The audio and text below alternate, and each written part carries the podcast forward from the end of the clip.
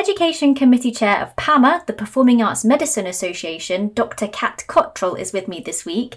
Kat is a pianist, flautist, and percussionist turned GP and now cares for performing artists at the Musicians Clinics of Canada, supporting them with both mental and physical challenges related to their profession.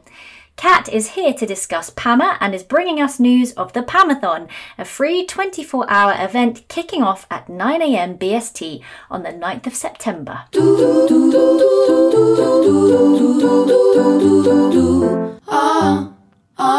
Dr. Kat Cottrell, welcome to the Singing Teachers Talk podcast. And are you ready for the PAMA extravaganza, which is due to take place in just three days' time? I'm so excited. I'm so excited to be here with you today, Alexa. So thank you for having me. It's a great pleasure. This PAMathon is a free 24 hour event starting at 9 a.m. BST on the 9th of September. What mission is driving this event and who is it for?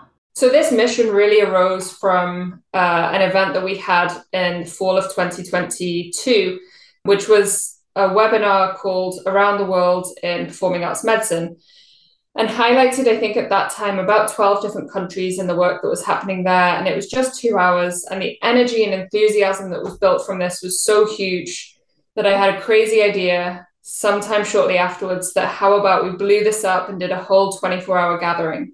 So the PAMathon is a 24 hour virtual gathering that's free, really with a mission to make sure that anyone, anywhere in the world, whatever time zone, whatever your financial situation, you can come join us, be part of the community of performing arts medicine, and that includes educators, allied health professionals, physicians, kind of anyone that you think of in a performing arts circle of care, from educators to healthcare providers, to bring us all together and see how we can improve the situation in the world for performing artists around the world.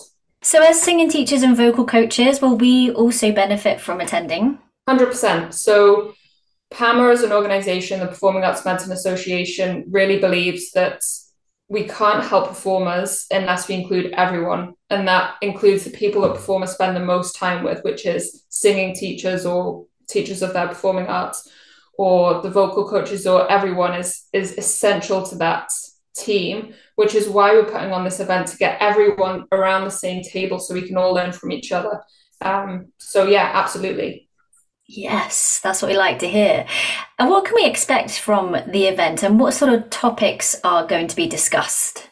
So, the event's really been designed to be a broad range of different experiences. So, I'll go through some of the highlights I think most relevant to, to those that will be listening today.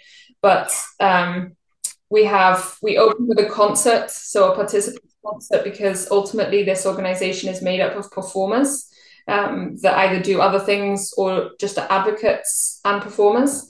Um, we also have talks where you know one or two people will be just leading that. We have panels which are international in nature.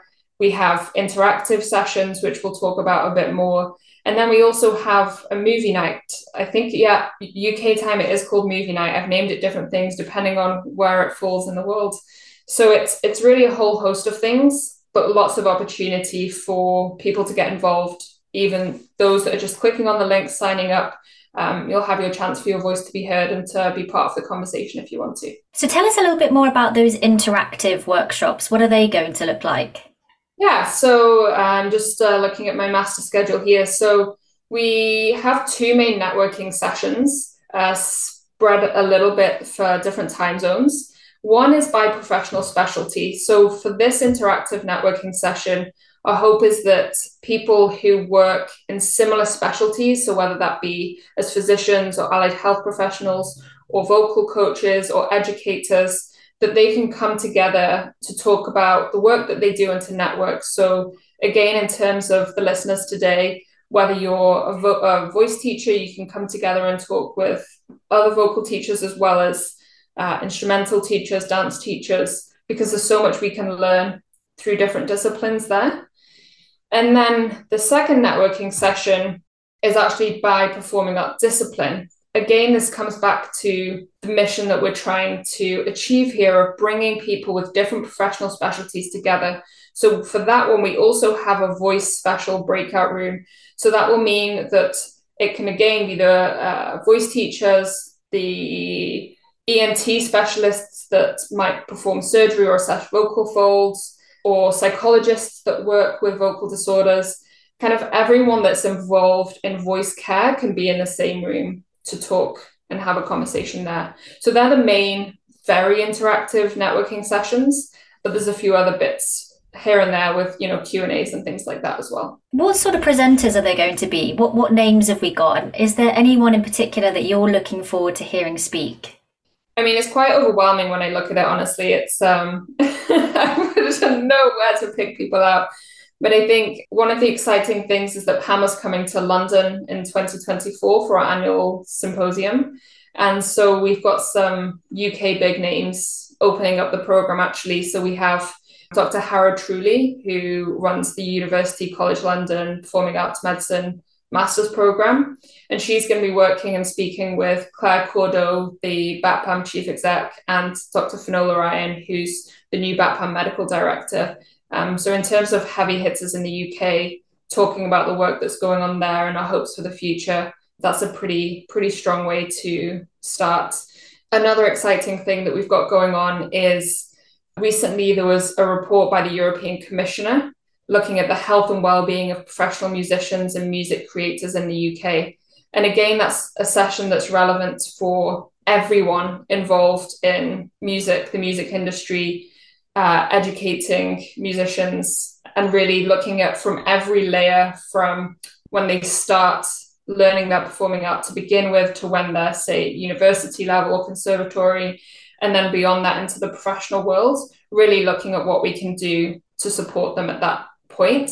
And so we've got the lead authors of that study speaking with us, which is, is super exciting. Now, I see that you have got yourself booked in for the opening and also the closing. So are you pulling an all nighter for this? I am pulling an all nighter, yes. I'm actually quite fortunate that I, even though I'm, I'm from the UK, as you can all tell, I live uh, near Toronto right now. So my my 24 hours goes from 4 a.m. to 4 a.m. So I'm kind of seeing it as waking up for an early hospital shift and then going out for a big party at night and just carrying on through the middle. So I think that's kind of easier than if it was nine till nine. That's how I'm going to try and see it. Do you have a lot of practice of doing a, a hospital shift and then going out on the booze?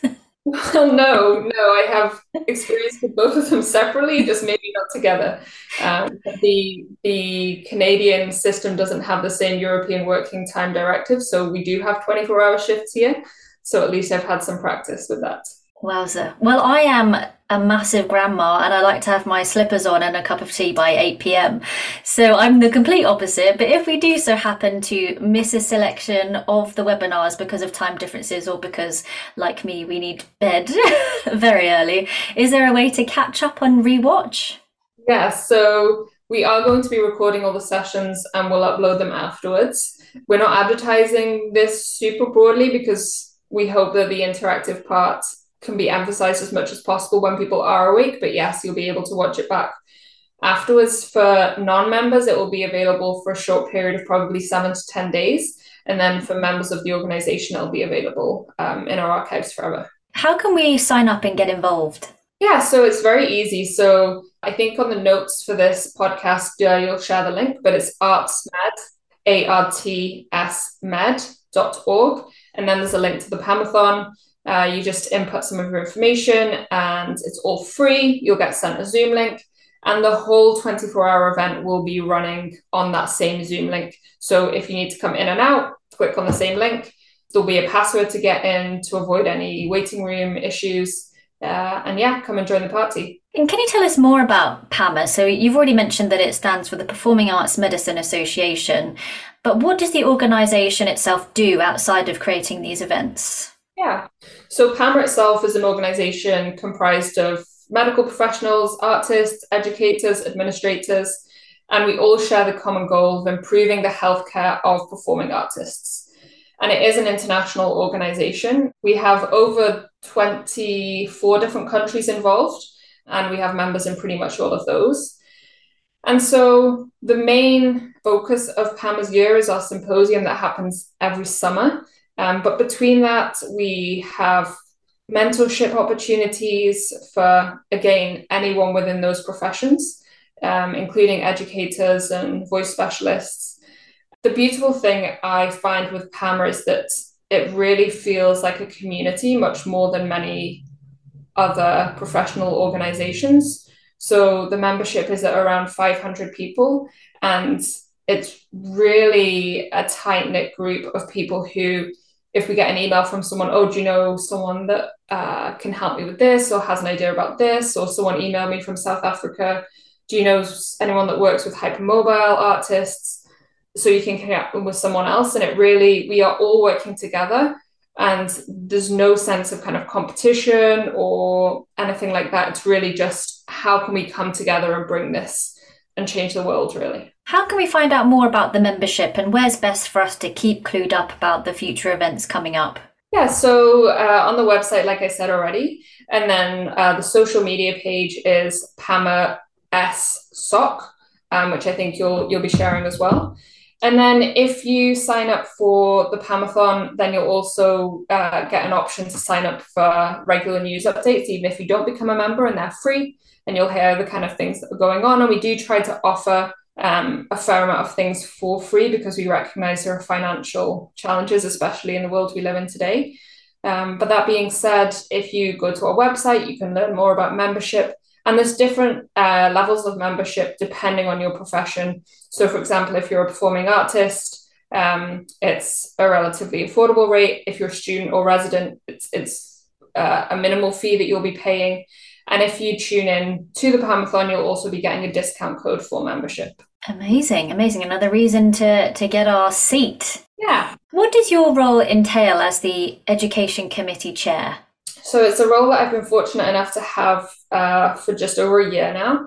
And it's really about getting a greater understanding of the needs of the membership and the needs of those working in performing arts medicine and trying to provide uh, educational resources and topics that will help the community moving forward. So we typically do a webinar every month or two. Um, and again, for members, all the back listing of those uh, webinars is online. Other things, it's helping with the annual symposium that we have and, and really just getting a feel uh, for what people want. Like I said, it's only been a year, so I'm looking for other ways aside from webinars and online content that people might appreciate. You attended the Royal Northern College of Music as a pianist, flautist, and percussionist, and then studied medicine at Imperial College London.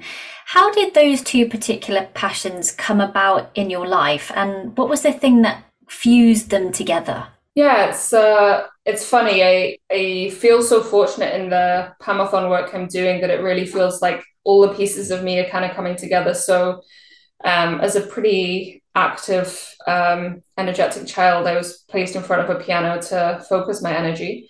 Um, so piano is my my first love and remains my main uh, instrument of choice.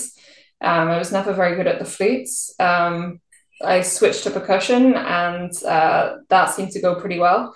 So I played for choirs, I played in orchestras, um, and that was really fun growing up. Uh, but I saw that people in the years above me at the Royal Northern College of Music, um, which is an incredible, incredible place. That I feel so privileged to have been able to to attend.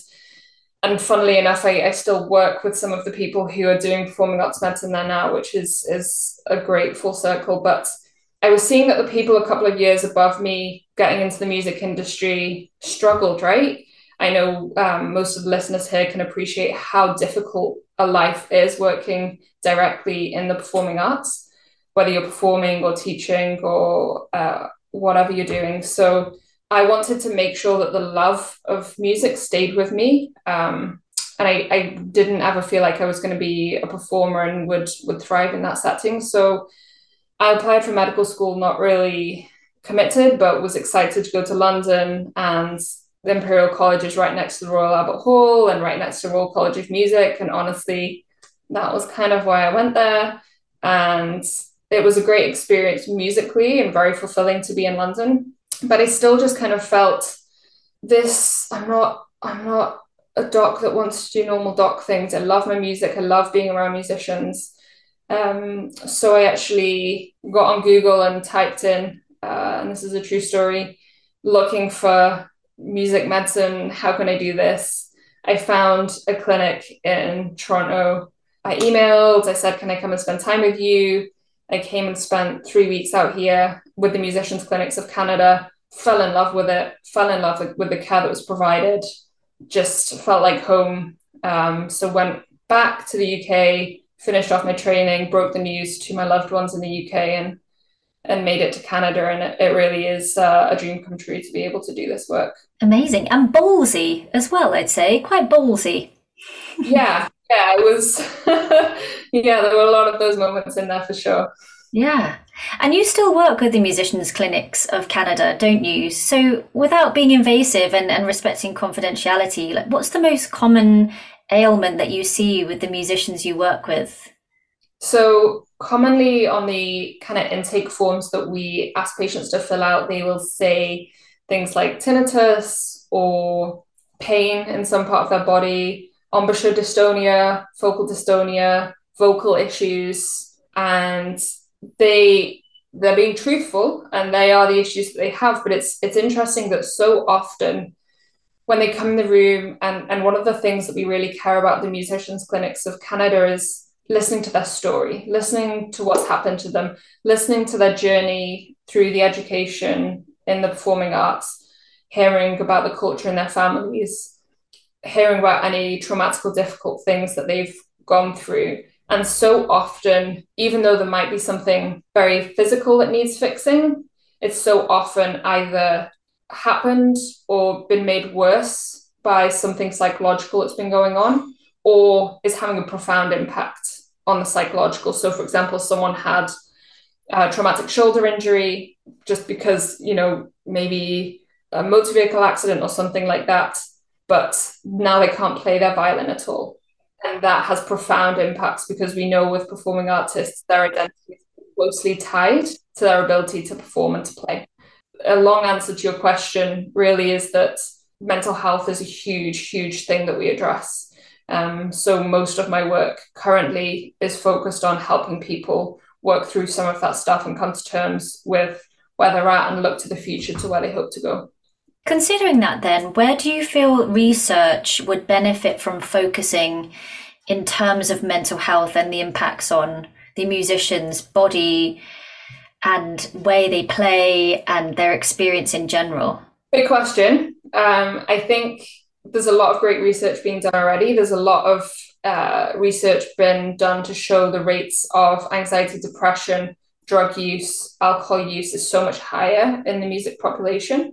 But the work that we're doing right now, and that there's obviously a lot more work happening and other important things, but what we're seeing is that there's a lot of misunderstanding happening when musicians seek care, whether that be from their GP, from a specialist. You know, you can have someone that, like I'm working with at the moment, who's a singer, and some days are okay, but some days she really can barely produce a sound. And she's terrified more than more than if she were to die, than that she loses her voice. And so often that isn't understood by care providers they don't understand how critical that is to a person. So the work that we're doing is to look at what musicians feel is most misunderstood by the medical system, which obviously impacts their mental health. And so our hope is that when we've done this study, that we will be able to produce some educational resources and things for healthcare providers so that when musicians, singers, dancers, whoever it is, goes to see those care providers, they have a little bit more understanding. And so there's not that relentless advocacy and fighting against a brick wall that I think so often performers feel they're facing when they feel like their life is at risk because they can't perform anymore. Speaking of research, what's come out of the research that you completed on the impact of medical cannabis on the recovery from playing related musculoskeletal disorders in musicians, for which you actually won an award, didn't you? I did. I won uh, an award that PAMA runs for young researchers to kind of give them the ability to attend the symposiums, which is is a really uh, great privilege as well. So, for those that don't know, so I know it's a mouthful. Um, playing related musculoskeletal disorders in musicians is the term that is used in this area um, to describe injuries and things that affect people's ability to play.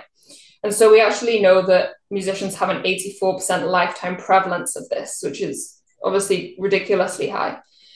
And as I'm sure you know, um, issues with opiates and pain relief being prescribed sometimes a little bit too heavy handedly with patients or people that are just getting drugs from other places to help manage their pain because they're so desperate to keep performing is a huge issue. And there's a lot of risk and a lot of injury and potential death that happens within musicians because of drug use managing their pain, right? Like it's not like they're just choosing to do that one day, so they have a great amount of pain. They're playing through it, they're trying to keep performing because they have to financially, emotionally.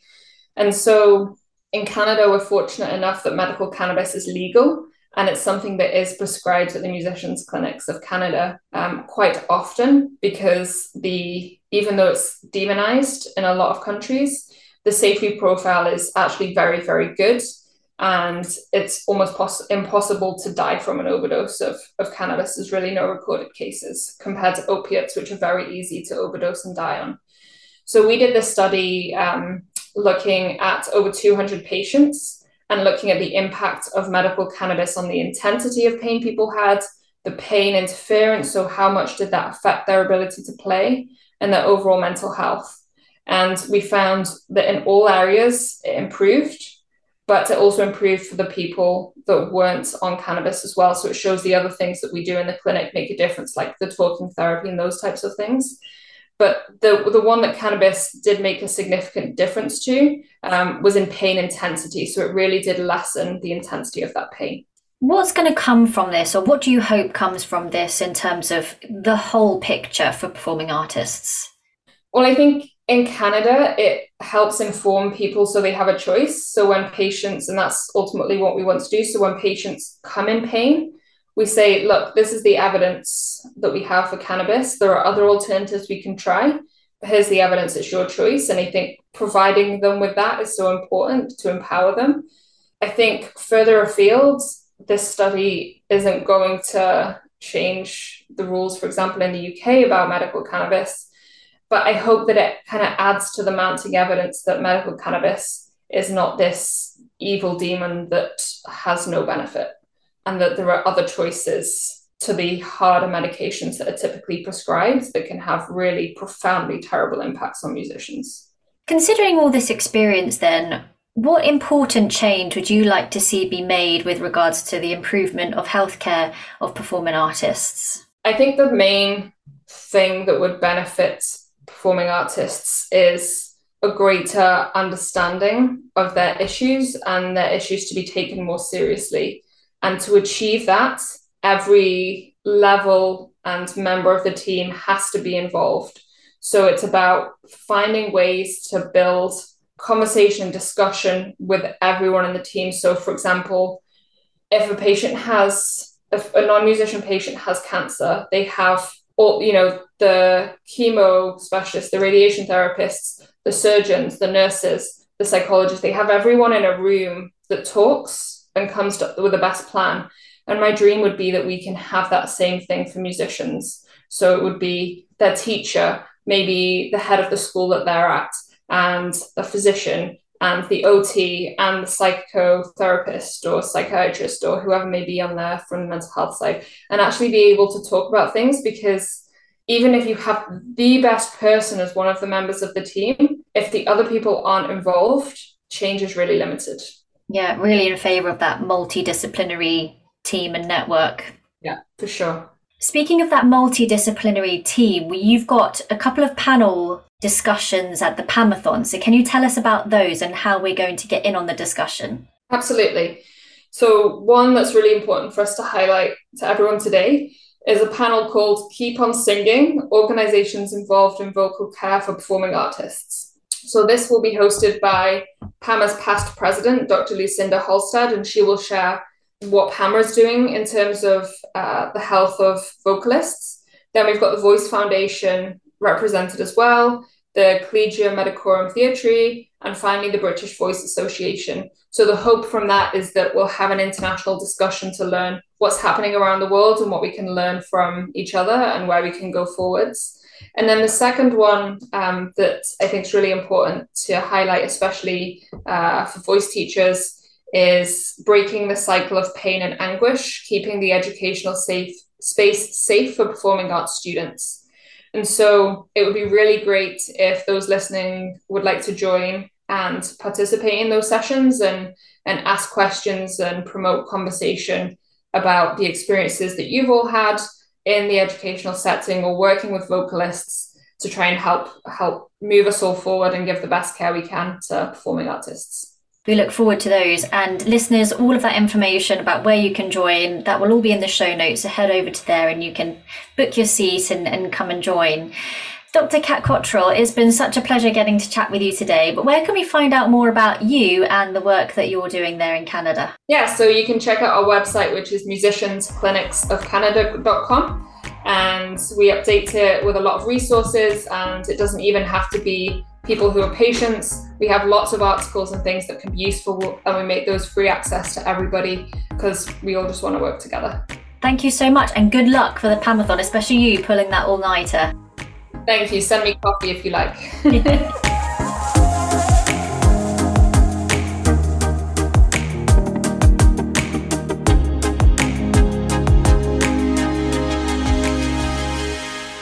If you're enjoying the Singing Teachers Talk podcast, and who are we kidding? Of course you are! Share the love by giving us a five star rating and leaving a comment. Just head to the Singing Teachers Talk main page on the Apple Podcast app and scroll to the bottom to click Write a Review.